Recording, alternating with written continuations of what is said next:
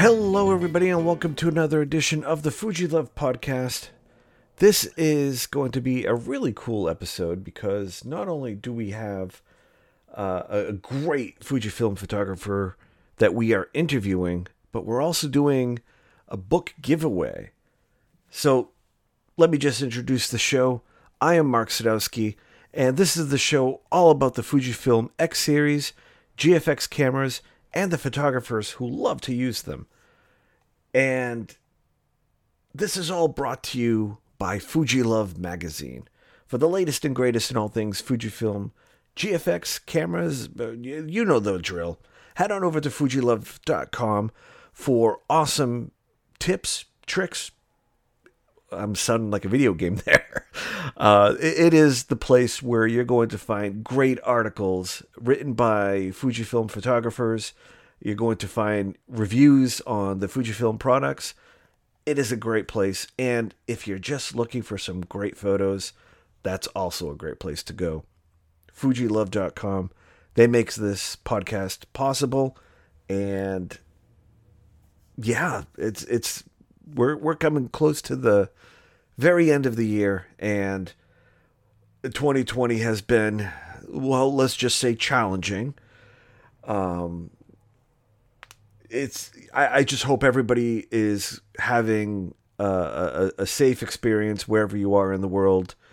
Everybody is feeling the pandemic in your, your own particular ways. Some have it worse than others. So uh, all I just want to say is that we here at Fuji Love are wishing everybody a safe, happy holidays. We have Christmas around the corner. Uh, you, you, know, just we're, we're, hoping everybody stays safe and uh,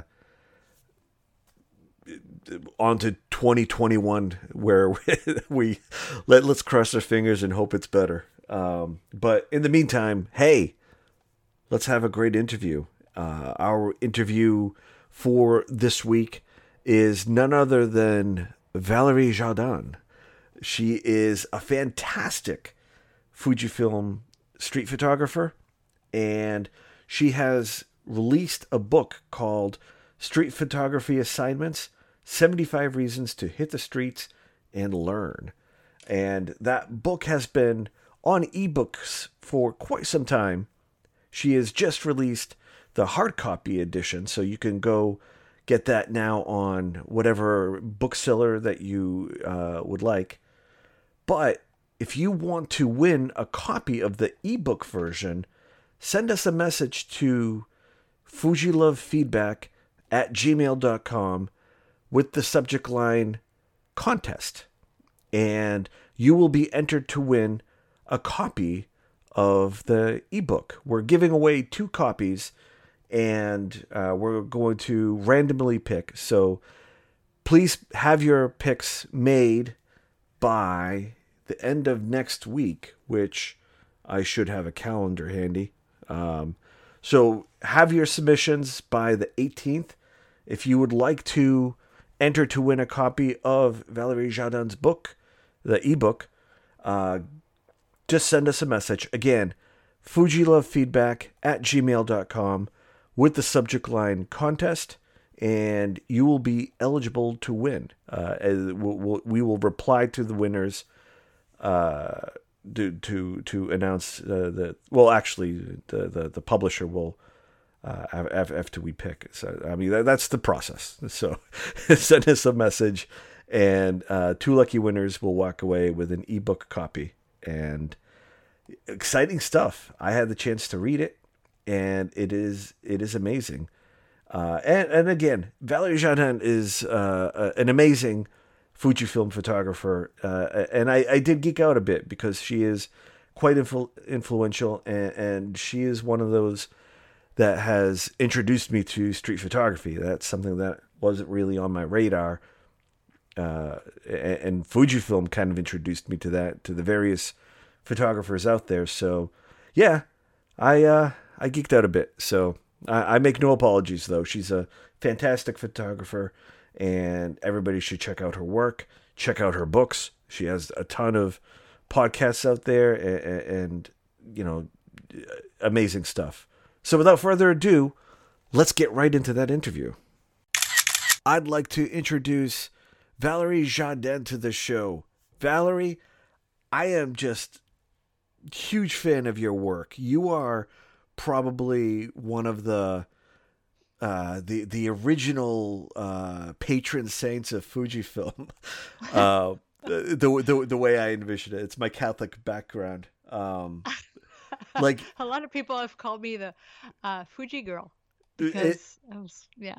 it, it is. Of, uh, I, I see. Has been my camera for so long. Yeah, I see you, Kevin Mullins, as like the the the the the, the archangels on uh, the the Fuji uh, platform, and it is your the variations between your uh, photography styles is really what sold me on uh, the for for my personal career uh, that that this this is viable this is perfect for um, for my professional work and it just I mean granted it took me a little bit longer uh, to to get into the swing of things but uh, yeah, it, you you were uh, one of the influences that uh, helped me make that jump in the very beginning. Oh well, good. I'm glad. it's it's always fun when you hear, you know, how how much you've influenced people, and then. Uh, but I remember, you know, back when I was uh, binge listening to podcasts and and how much actually podcasts changed a, lot of things from me until I started my own and now I don't have time to listen to anybody else's but it's all good. I mean that's yeah. the way it is. Uh, you, you yeah, you're doing your own work and then uh, it's it's difficult especially doing something uh, photog- uh, listening to something photography related because you're so knee deep in your own production that the last thing you want to do is be reminded of work again um, uh, it's all good. Everything I do, I do it for fun, anyways. So absolutely. Yeah. And uh, so I'm so happy to to have you on the show because you are uh, promoting a brand new print edition of Street Photography Assignments: Seventy Five Reasons to Hit the Streets and Learn. Uh, this has been a book that has been in production on the digital side for a little while now, but it has finally come to hard copy edition. Is that correct? Yes. Correct. Yeah, I wrote this book for Rocky Nook Publishing, and um, it's been really fun to work with with Rocky Nook. I published uh, another book prior to this one for another publisher, but um, this was a, a, really great experience there, and and Rocky Nook has been uh, supporting my podcast for quite a while too. So it was only uh, it only made sense that I finally write for them. And so this book was out about um, I think it came out in September in an e version, and um, it's already in translation. And then the print version just came out um, now. I mean, early December, and uh, people who pre-ordered it will have it before Christmas. So that was the whole plan. So everybody should jump onto Amazon right now and uh, get the book, or go get the uh, ebook version, and just dig right into it because the one thing that really struck me when I uh, read this book is that you could just get right into it. it, it is something that is non non-linear, which is amazing in and of itself, and it is something that uh, allows anybody interested in street photography or needs some that some of that extra inspiration or uh, get some needed ideas uh, to to get that jump start uh, to to help with one's photography and and just go out and do the photography. Um, mm-hmm. it is a uh, little bit of lesson coaching in how to do street photography because it is one of those things that uh, is very um, it's easy to do difficult to master street photography yeah it's easy to do it poorly very easy to do it poorly. And, and, and I, I have a whole hard drive full of full of lessons like that. Um, yeah, people don't realize how difficult it is to actually uh, do it right, and uh, because people assume well uh, there are a lot of misconception actually about street photography and i've been teaching it for 10 years now and a lot of people think it's about being in your face, which it isn't. I mean, that's one way to do it, but definitely the way I would recommend. Um, and other people think it's, oh, it's just taking pictures of people walking down the street. Well, that would not be very interesting now, would it? So uh, there is a lot that comes into play to make actually a strong street photographs. And, and there are a lot of decisions that happen in that fraction of a second. Yeah. Absolutely. And uh, I think when I was talking to my wife about this, I, I think the best way I described it was it's it's like landscape and wildlife photography, only in the city. That's about it. Yeah. you're not photographing yeah. wildlife, you're photographing people, which sometimes can be wildlife. But uh, uh it's actually uh, it, it's not that that different. You know, it's a lot about um, learning about behavior and anticipating um, like the wildlife photographer will do. Yes. So it's not that different in a way. And trying to catch the the wildlife in action, uh, doing various things wildlife peop- wildlife does in the city. Um, but it's also uh, playing with and to, to, to kind of play on the landscape part of it you're, you're looking at the the environment as a whole and playing with different leading lines and contrasts almost architectural photography but not quite. It's more trying to and correct me if i'm wrong because i'm probably wrong um, but it's more trying to encompass the the the lifestyle with the architecture and the surroundings and various lights produced by absolutely. I mean there there's so much you know it's all about story. It's all about it's really all about story. Now um often you have to compromise. You either have you know a great subject and a great story developing in front of your eyes but the background is not that great or the light is not that great but it's okay because you still have the story sometimes very very very rarely all the elements will come together um, where you have story, strong subject, light background. Um, but that doesn't happen very often. So you, you do have to make compromises because you have control over nothing except your gear and your vision. Yeah. You can't control what the subject is going to do, at least if you're a real documentary photographer. You nothing is ever staged, nothing is ever removed, nothing is I mean, there's hardly any post processing for that matter. Um, you're not gonna clone things, you hardly ever crop. So it's really um, it, most street photographers are quite purist in that way. Yeah. Um, and uh, you know, you make decisions. I mean, at least I do make decisions of whether it's color or black and white before you even press the shutter. I mean, this is a lot that comes um, that uh, you have to think of, and really a very short time because ev- things things um, you you're documenting something that's never happened and will never happen again. No yeah. one can replicate it. You can't replicate it. It's it's it. It's a fraction of a second that will never happen again. And so um, you have to uh, be discerning and know how to work fast while remaining invisible. So it's a lot. being a magician with a camera. it, it, totally is. Um, so, so, what was the inspiration for making this particular book? Uh, what what sets it apart from other uh, street photography lessons out there?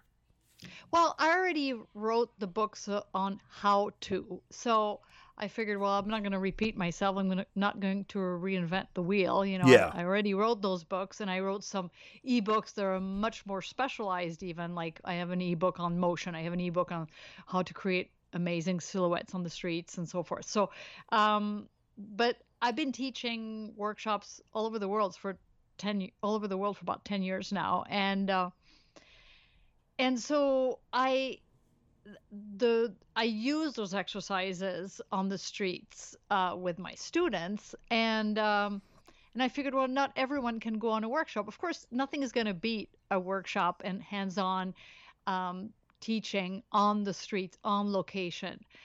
But um, everyone should have a chance to get better and practice. And one of the most common thing I hear, whether it's uh, you know during workshops or uh, via my uh, social media, my podcast, is I don't have time. I don't go to the street. And there's nothing there, and so uh, that those are all excuses because there is always a story to tell I mean, you you don't have to go very far. You sure don't even have to get into a big city. You don't have to travel to uh, to practice. So I I came up with 75 exercises, but it's actually more than that, and and it's a lot more because people are gonna do one and then a few months later they're going to revisit it and try to do better and so it could be potentially years of exercises uh, in this book and um, it's in a way, if you're a total beginner, I would recommend you start from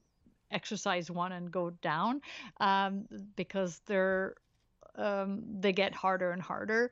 But um, anyone who's who's done this already could just you know I could just open the book, close their eyes, open the book, and just pick one exercise and just go out. Whether they have 30 minutes or or five hours, it doesn't really matter and that was the whole point it's like you have no excuse now. You have a camera you have two feet and you have the book which you can have on your phone if you have the e-version or yeah. if you're already walking down the street and you're in a rut then just pick an exercise. At least that will get something going. And so that was the goal. It's really is to be fun.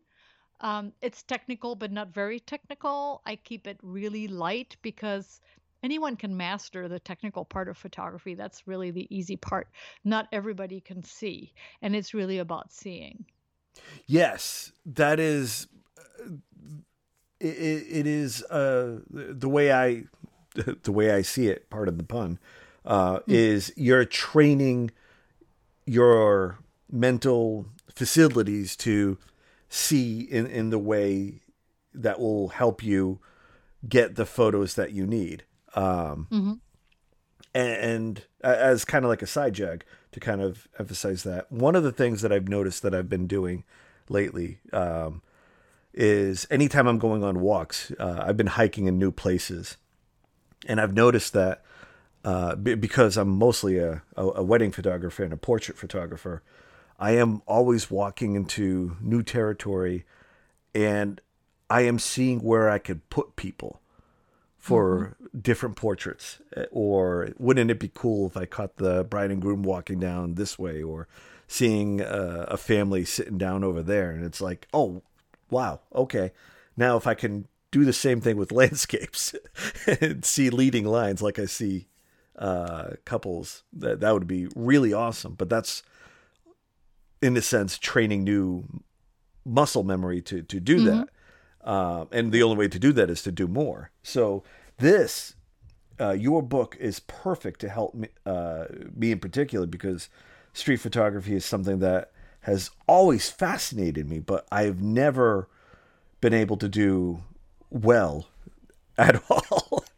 Which is funny well, because I, am definitely used to people, but yeah, and and um, I think no matter what, no matter what you do, um, uh, every time you out with your camera, you learn something, yeah. and uh, something that's going to make you a better photographer, no matter what your real passion is. You know, whether it's landscape or or travel or um, still life or street. So um, it's really about getting out, and because you, yeah, it's nice to look at work on Instagram, but you're not really learning. You're not learning until you get out and and get out and get it right in camera not it's about being a photographer not a um not a post processor. I don't know if you can even say that word but you know it's Makes about sense, getting yeah. it right nailing it in camera.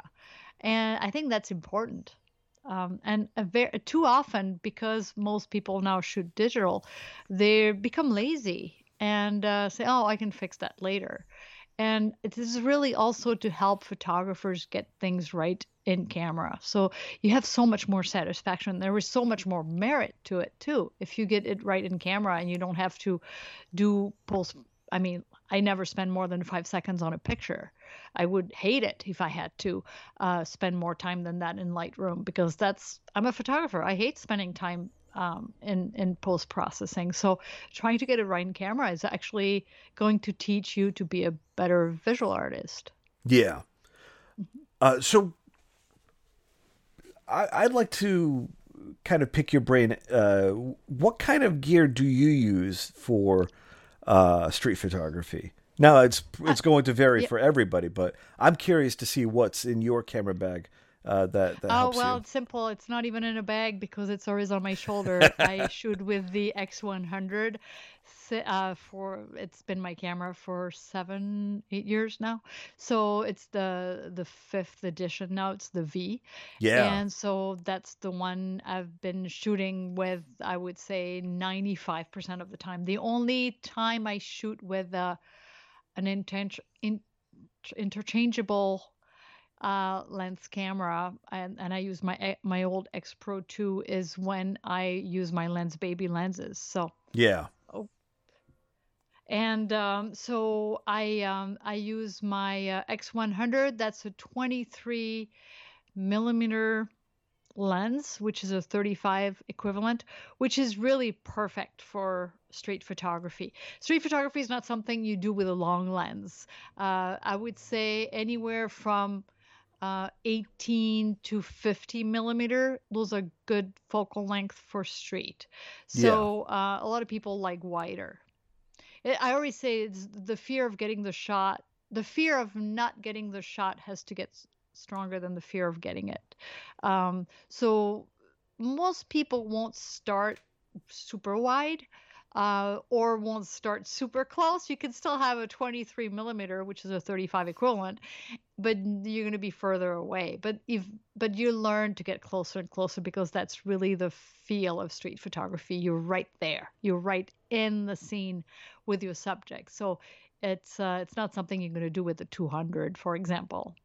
Yeah, and uh, just so many things could get in your way with with a 200. Mm-hmm. I mean, that's just Pretty. And, and, and you need a lot of um of the the street too. I mean, you need some information. It's not going to be a, a, a portrait with out of focus background. You want that background to be in focus a lot of the time because it's just as much about the environment around the subject as it is about the subject itself. So, um, it, it, if you use a long lens, you're going to have a portrait feel, which is not what street photography is. Right. And you want, in this particular case, less bokeh. And I'm looking through some of the sample photos. You're very often in like uh, f8, f5.6 for. Uh, uh, f stops. Very seldom I, I, I see uh, 2.0.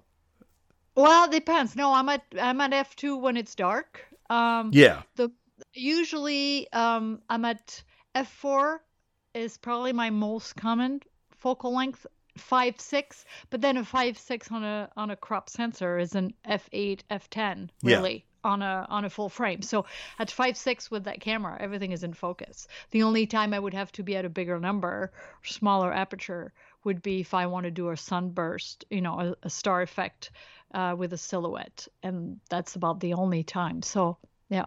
I'm I'm actually I shoot pretty open for a street photographer. Um, f4 is really my my most common uh, yeah. focal um, aperture. When you're going out to photograph, wh- what are some of the things that you do prepare for?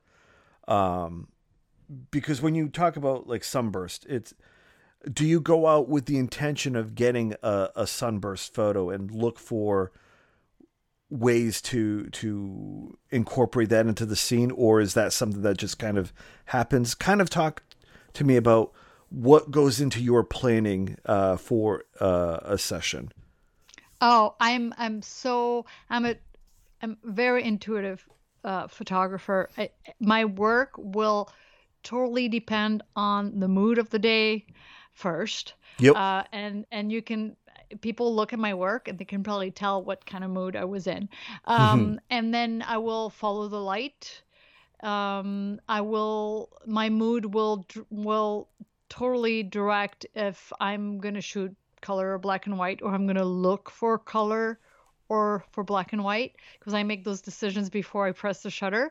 Um, I um, I will chase light first, uh, but there are days where it's overcast and then it that calls more for color because colors are going to be more beautiful when when it's overcast and, yeah. and so your your brain shifts to looking for something else. So i like to be surprised. I like the street to surprise me. That said there are times where you're like eh, i don't really feel like getting out today. Well i always have series. I have ongoing series. Some of them have made uh, fine art books by now because I've been working on them for so long. I have uh, street dogs that I, I photograph dogs around the world, and uh, that's a book I published last year.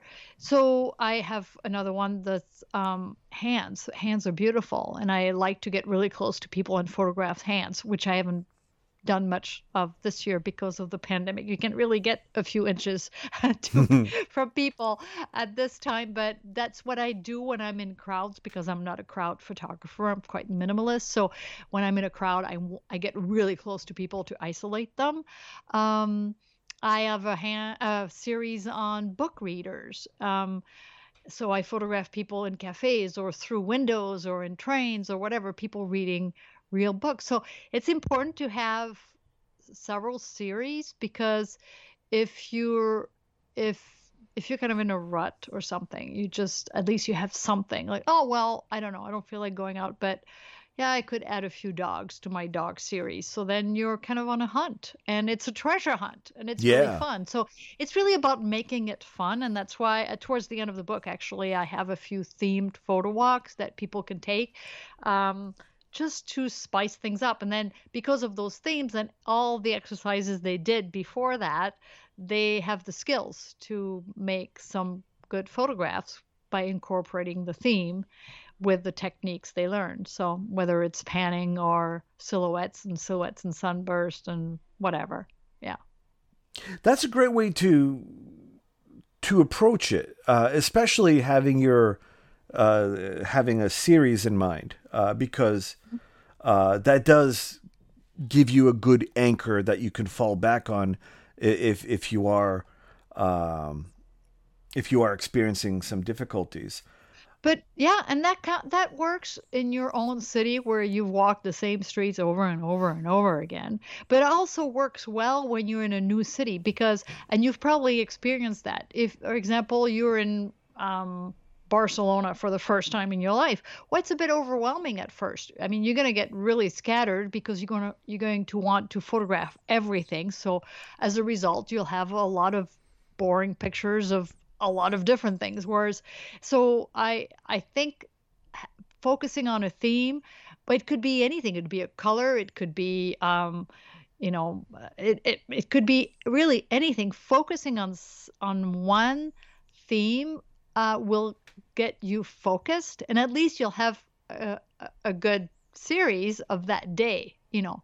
And but you'll see other things and you'll photograph other things that that you walk by that are interesting but at least it will keep you focused because i find that maybe even more than when you're in your own city when you're in a new place you get even more scattered. And and you it's so overwhelming to uh, to be in a new city yeah. that um, sometimes you need that focus so that helps as well you mentioned that your book is a, a, a workshop for those that can't make it to a workshop mm-hmm. um, with and, and of course we're recording this in, in december of 2020 um, we are all experiencing some form of the pandemic still.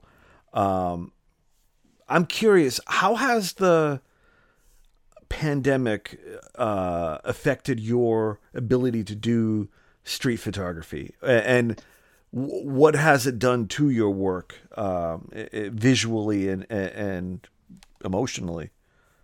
Oh, well, I miss the teaching. I mean, I'm still out every day and I find ways um, to to do my visual push-ups um, even if it's not uh, on the streets necessarily i mean i shoot a lot of still life and i i'm very sensitive to light and so i i find beauty everywhere so i I, I can you know use my camera every day. I'm I even around here. I'm around my home. I, I'm I'm totally fine, but I missed the teaching part. And uh, yes, I mean I I I had a normally I teach a workshop every month and I'm on a plane every month in a different uh, country. yeah. Pretty much. And so uh, it ended abruptly in March and uh, I'm starting again in April. 2021. So um, it's looking good now. I mean, uh, workshops are filling up through the fall next year, and people are anxious to be out again. They are anxious for, you know, the vaccine and the borders to reopen, and and uh, so I think I think it's actually going to be better than ever because we're never going to take travel and being out and about and enjoying cafes for granted ever again. So if that is the one good thing that comes out of it, you know, uh, I'm so looking forward to it. I've been traveling a little bit because, as a French citizen living in the U.S., I never had res- travel restrictions, so I've been back to Europe um, a few times, but this year, but. Um, and and I avoided cities to be honest because I it's not so much um, because I didn't want to photograph people during a pandemic. I mean, it's been done. I don't think I don't think we're gonna need pictures to remember this. I think we'll yeah. we'll remember it just fine without the visual element. But um, you know, I wear a mask all the time, and I've been wearing a mask since April, and and I've seen everywhere I I I look, I see people wearing masks, and I don't want to photograph people with masks. I just like I don't want to photograph people looking at their cell phones. Uh, I I I kind of wanted to see a little bit of normal again. So I've pretty much gravitated again uh, around um, beach area. So I live in uh, in Minnesota where we have you can't walk a mile without hitting a lake. So we have, you know, all summer I just walk near, you know, uh, sailing schools and and people at the beach where you could see smile and smiles and things were a little bit more normal. And i did the same. Um, i i have a place on the coast of normandy and i'm right on the beach. And everywhere even on the boardwalk people were wearing masks as they should. But uh, on the beach it was the only place where people did not have masks. And I literally walked every day on the beach for hours and hours and hours, and it felt so normal. And I think that was more to protect myself, actually. It's not that I didn't want to photograph people with masks, but I just didn't want a reminder of this awful time. Yeah. And so, um, so street photography for me really hasn't been on the streets at all since March. I was in Lisbon. That was the last workshop I did. I had been to Europe already four times by March. And, um, and and then it all kind of stopped. I had to cancel or postpone the rest of the year. Uh, work all the workshops were filled uh, through November, and uh, it's the first time I ever have to cancel a workshop in ten years. Who knew it was going to be because of a pandemic? that's, that's the last thing I ever could imagine. Um, but um, so it's been challenging. But then again, you can you can photograph I can photograph in a very minimalist way too, uh, where you don't have to be close to people. You can photograph people in silhouettes where it's, uh, you know, you're quite far away. So I never adjust uh, adjusted my um, my focal length. I'm still, I, I never stopped shooting at 23 millimeter, uh, but my approach shifted a little bit. And I worked on some projects during the pandemic where I photographed uh, small business owners and uh, around um, the Twin Cities here, St. Paul, Minneapolis, which uh, was good too. You know, wanting to use my storytelling skills to highlight some some small businesses during the pandemic and uh, because I think we all needed to be we all needed that social time. Yes. It's so strange to be um, to be so you know to walk 10 feet from people and and even when you meet your friends you have to stay so far from them it's so unnatural and um, i think we're all craving social interaction so no matter how it is you know with with the mask and far away at least it was about people and photographing people and that really helped me a lot because it, it it's been difficult for everyone um, and uh, and and when you're when you're an extrovert, I think it's even more difficult. Yeah. Yeah, I I, I could imagine. It is. I mean, I can't imagine. I, I, I because I'm I'm quite introverted. I uh, yeah. I just dream one that of being an extrovert. You guys seem to have so much more fun. Um, well, not this year. yeah, th- this year's a bit better. difficult. Um, but man, did I shine! um, what are what are some of your favorite lessons in, in your book? Um, I think one of my favorite lessons that I'm looking for uh, forward to uh, is playing in the rain. I love reflections. Uh, I, I love being able to capture. Uh, I love the way light reflects off uh, rainwater and uh, off the streets. That is something that really speaks to me, um, and I can't wait to try that. Um, what are some of your favorite lessons that uh, that that you loved including in in the book? And uh, well, I mean, they're all pretty special because and and every, each lesson has samples of my work. So I actually worked. Uh, I kind of worked this book in reverse, where I found the picture, then I made an exercise out of it, um, instead of having all the exercises. Oh, that's interesting. Because I, I, had to illustrate it with my own work. So right. Um, and so humor, humor is probably one of the most difficult assignment you're ever gonna do as a street photographer because humor on the street has to be quite subtle. It's not making fun, it's not roll on the floor funny. That's easy. It's not ridicule because you see ridicule all the time on the street. Uh, but that is not what the street photography humor is.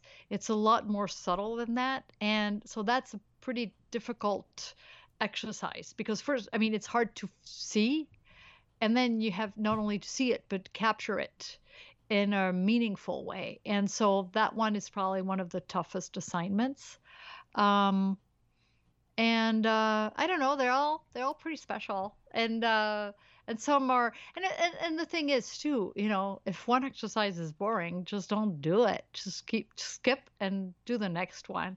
It's really the, the book is really meant to be fun. Yeah. And and so far so good. I, I mean, I've, it's been uh, the e version as as you know, people from all over the world have actually uh, uh, sent me emails and feedback on it, and they loved it. Even during, I, I didn't write it for a pandemic. You know, I actually started writing it just before and but uh, man, and does it thought, fit nicely. Do I need to change?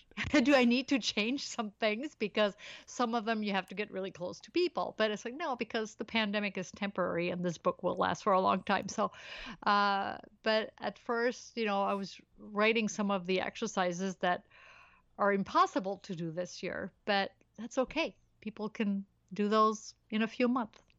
Absolutely, and there's still plenty of other exercises in there that will allow you to keep your distance and mm-hmm. um, and, be subtle. In fact, it, it's a great exercise in uh, training yourself to be subtle because of, uh, of, of of how people are interpreting photography nowadays, and um, just trying to be low key is uh, is perfect. Mm-hmm. Um, what are some of the uh, that that you feel is the most difficult tasks to accomplish with uh, street photography? Like, what what do you have in your assignments you think is the the most challenging to kind of uh, master with, with with with this profession? Well, um, I think uh, the one thing I, I think that's missing is in what I see. And, and I do a lot of critiques and I judge a lot of competitions. And it's just that um, people are discerning enough. Not everyone um, is going to make an interesting subject. And um, so it's really about visualizing. Like if you see a great light, for example, or a great backdrop, and you're going to wait a few minutes until somebody comes through that amazing light. You can't settle. If the light is that amazing, why would you want to waste it with a boring subject? So I find that pe- people are often not patient enough or discerning enough, and they'll settle. You know, they, there's they have this amazing backdrop, there's amazing light, and then boom, the first person that comes through click the shutter, click the click the shutter, and then move on. Well, chances are that wasn't even worth a shutter click, and it ruined a perfectly good backdrop or a perfectly good light. So I prefer not to click the shutter than click click it on a boring subject. Yeah. Um, and and I find that often they, they photographers get it. I mean, they see the light, they see the potential for a great shot, and they're so excited about the the light or the background or the the whole the whole setting that anyone that is coming through that is going to work but it's not and so um, because you're not going to make a good shot every day it's impossible you're not going to have a keeper every time you hit the streets. You're going to have some okay shots but a good picture a truly good picture that you can share that is worthy of sharing or potentially printing yeah that's not going to happen every day or every week. It is it is if it if you think you have a keeper every day then you set the bar way too low uh, because mm-hmm. it's just not possible. It's not a strong enough photograph. So it takes a lot of a lot of experience a lot of time on the streets to um, to become a really deliberate and discerning photographer so um, don't settle just always envision what is going to make the strongest possible photograph. Maybe something better even will come along, but just don't settle for mediocre. Mediocre should never even be in our vocabulary as photographers. That's my my two cents there. it is. I, I, I wholeheartedly agree with you. Um, uh, how would so? I agree with you. Mediocre shouldn't be in our vocabulary. But in this day and age of uh, of likes and uh, immediate gratification, how does one know that they're not mediocre? Um, for example, you could po- post stuff on Instagram and, and, you're getting the feedback that you want. Uh, so a lot of times, uh, people don't know that they're not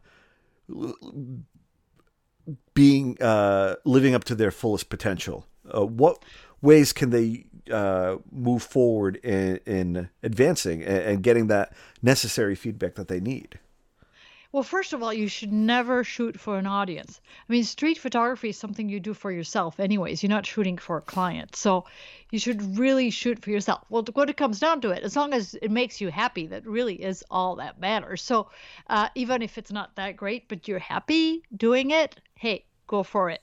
If you really want to grow, you should get feedback from uh, people whose work you actually admire. There are a lot of different ways to do this.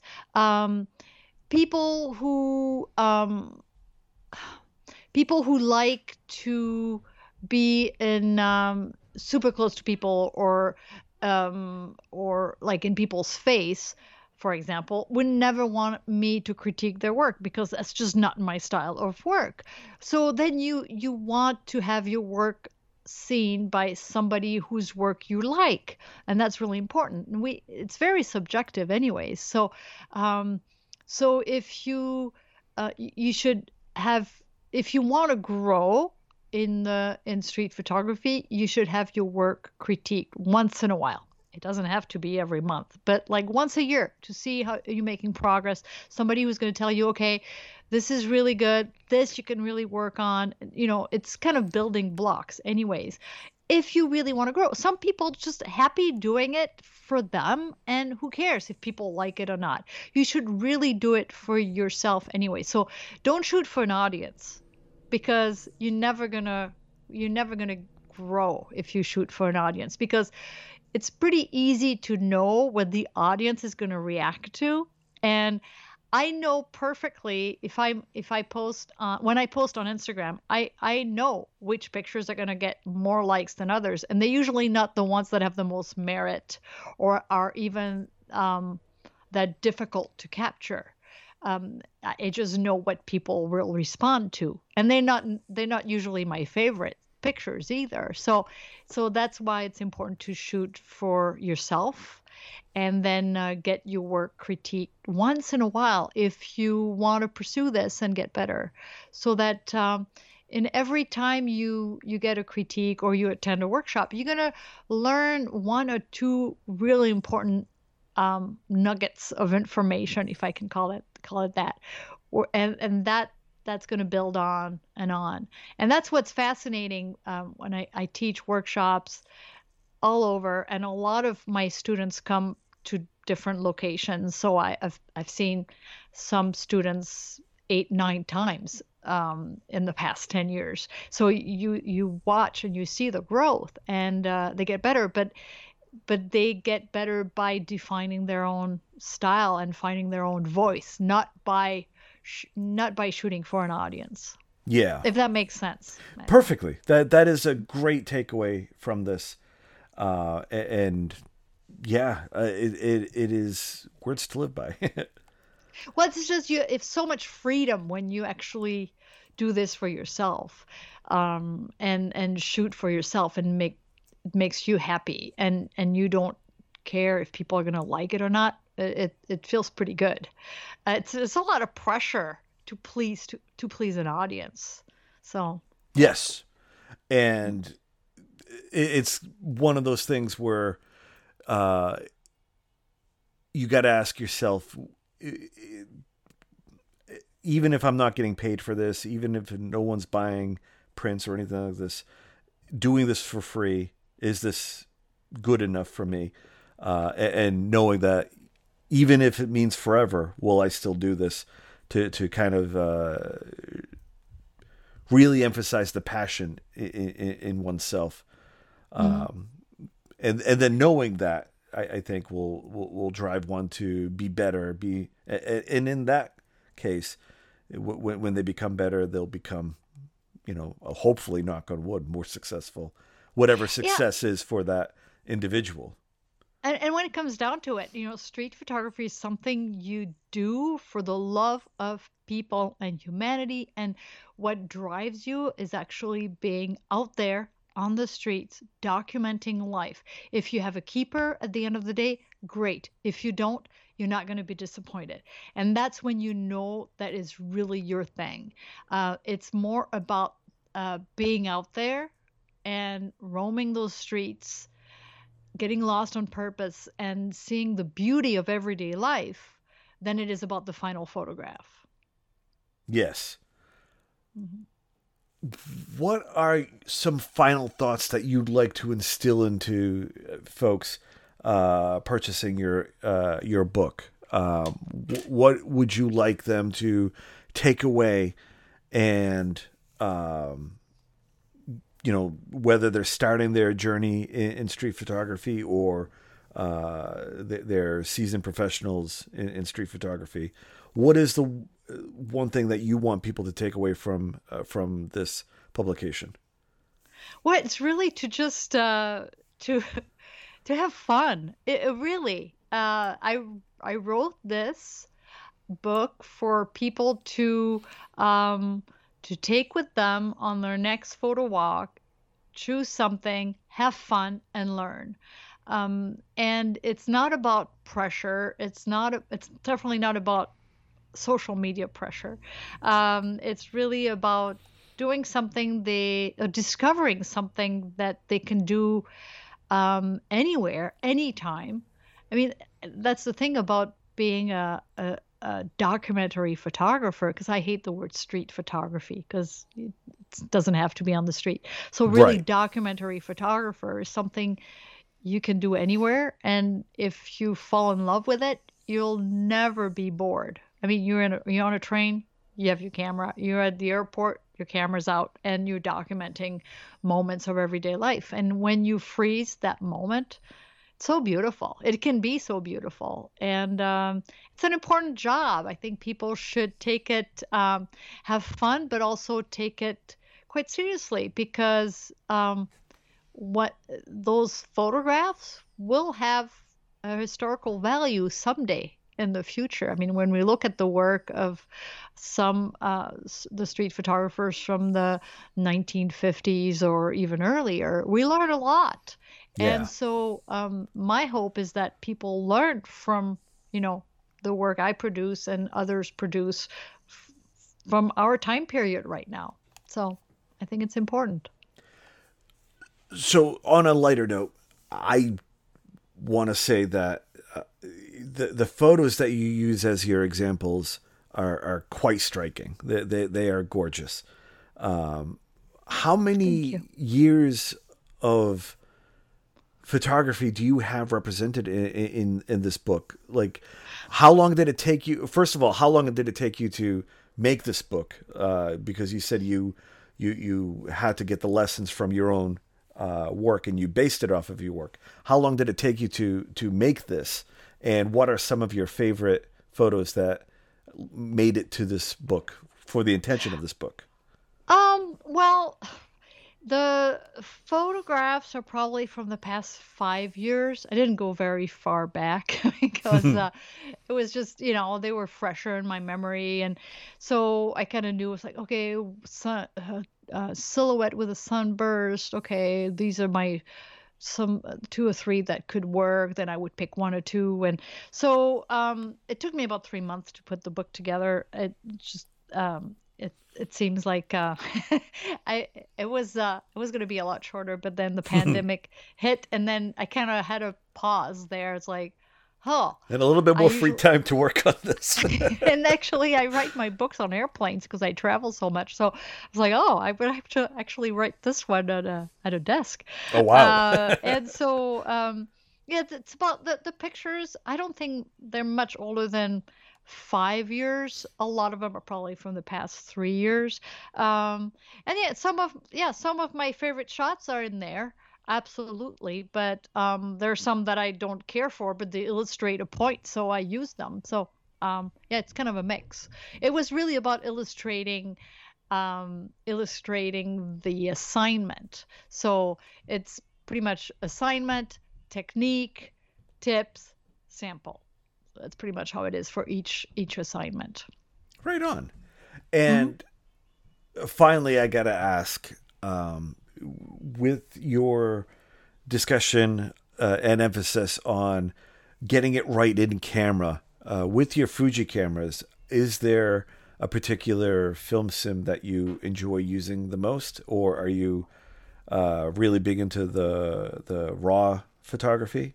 No, I shoot. I haven't shot a raw file in seven years. uh, I shoot JPEG because I really, as first of all, I'm a street photographer. I'm not gonna, you know, work on my pictures. I'm not going to change skies or clone or do yeah. this or that. So um, they uh, a lot of them are straight out of camera.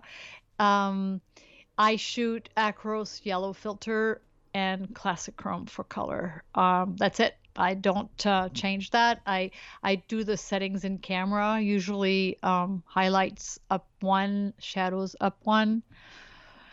And oh plus one i should say. Yeah. And uh and i play with exposure compensation all day uh and uh, that's the dial that gets the most workout. And um yeah i i really i i tr- uh, the goal is to never spend more than five seconds on any keeper uh, in post processing and and basically all i do is um adjust the exposure slightly if necessary, straighten a vertical the verticals if there is distortion that's that's uh, unpleasant. and then add a little vignette or clarity if need be, and that's about it. Yeah, it's like a three slider thing. Um, I use very little of Lightroom. I don't really need Lightroom actually. Could probably do it all on uh, the app on my phone that came with the phone. I mean, when you're getting it right in camera, there's no need to go crazy with the heavy heavy guns. Actually, there is one one assignment in there that is um, just that. Do, oh, what's that? Get get a picture and do not touch it at all in post processing. And I actually posted one of the pictures that it just as is. But a lot of my pictures are just straight out of camera because it's straight photography. There is a story, there is no story. There's nothing you're gonna do in post processing that's gonna turn a bad picture into a good one. So, um, it's only gonna turn a good picture into a slightly better one by, you know, adding a little vignette or something like that. But that's all you can do. So, yeah. Um, yeah.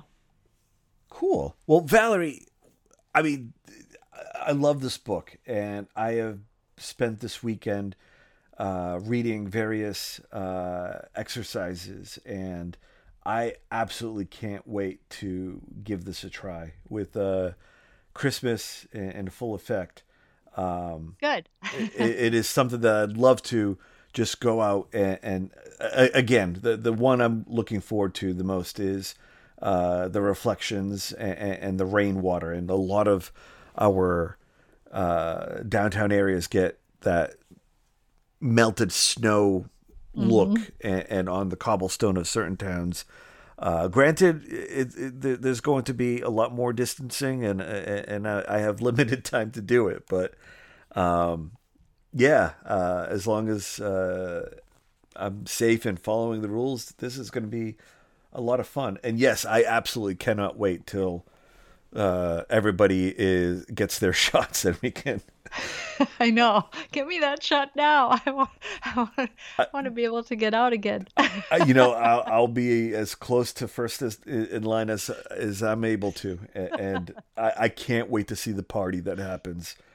Yeah. Um, knock on wood, because the last thing I want 2021 to do is say hold my beer to 2020. Yeah. But um, but thank you so much, Valerie. It, it truly well, is an honor for having me. It truly is an honor to talk to you. Um, and, and you know, I, what I'd love to do is have you back on the show sometime next year, just to talk sure. about some of your favorite uh, times doing street photography because I'm sure there are many stories that uh, you can share uh, in, in, your adventures. And um, but in the meantime, have a wonderful holiday and, and thank you so much. And uh, we'll, we'll, we'll talk soon. Thank you. Au revoir. Oh wait, before we go, how how how silly of me. Um, tell the world where they can find you on the web. Where where are oh, some of the places yeah, that they can... easy? I can't believe I forgot that part.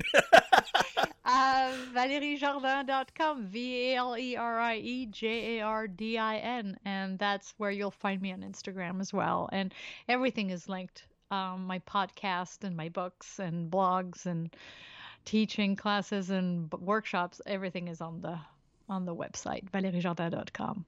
Right on. And everybody should go check it out. Uh, see her work. Uh, buy all the books. Um, they're, they're great stocking stuffers for for everybody. Uh, if you're still looking, uh, everybody can be a street photographer. So everybody buy the books. Thank you. Thank you, Valerie, and we'll we'll talk soon.